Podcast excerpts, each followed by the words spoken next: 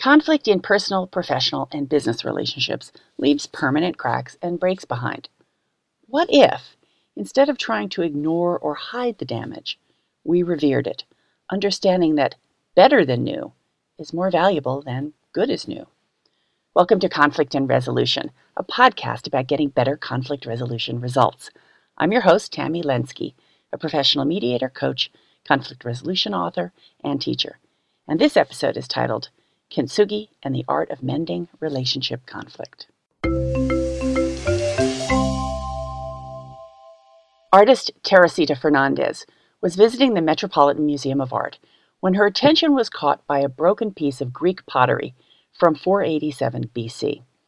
Known as an ostracon, this piece of discarded pottery got a second life in Greek society for use in voting. Greek citizens would choose a piece of broken pottery from a pile write their candidate choice on it, and literally cast their vote by throwing it into a pile to be counted later. While we're conditioned to think of something broken as less valuable, here before Fernandez was an exquisite example of something broken that had transformed into something valuable without hiding the damage. There's a mending tradition in Japan called kintsugi that embraces this idea. Kintsugi, which means to patch with gold, is the art of mending broken pottery not by treating the break as something to hide, but as something to revere as part of the object's history.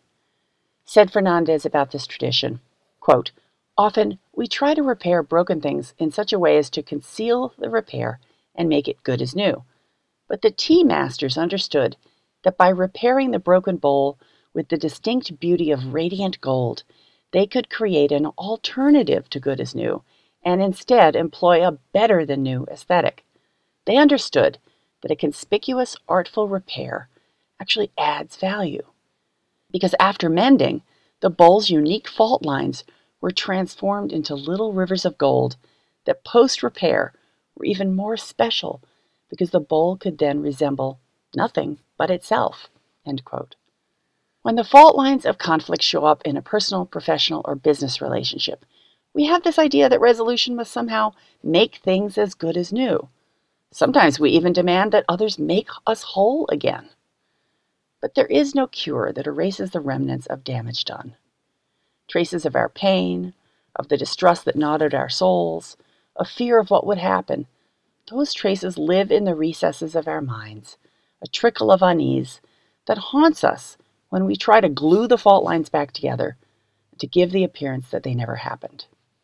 When we're sorting out relationship conflict at home and work, let us transform that trickle of unease into a trickle of radiant gold by revering, perhaps even illuminating, the flaws that make our relationship unique, one of a kind, imperfectly special, a relationship that has weathered something difficult and come out stronger on the other side.